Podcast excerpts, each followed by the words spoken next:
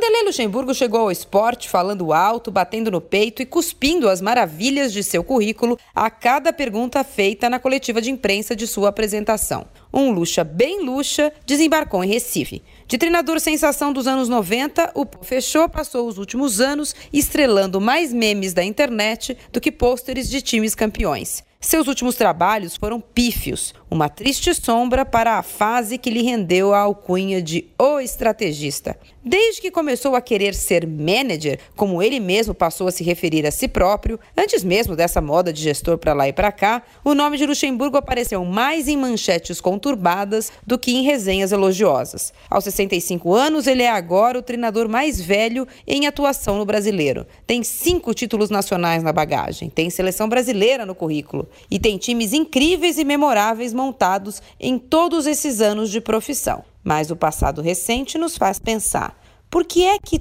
todos os times por onde passou na fase boa não pensaram mais nele nos últimos anos? Por quê? Marília Ruiz, perguntar não ofende, para a Rádio Eldorado.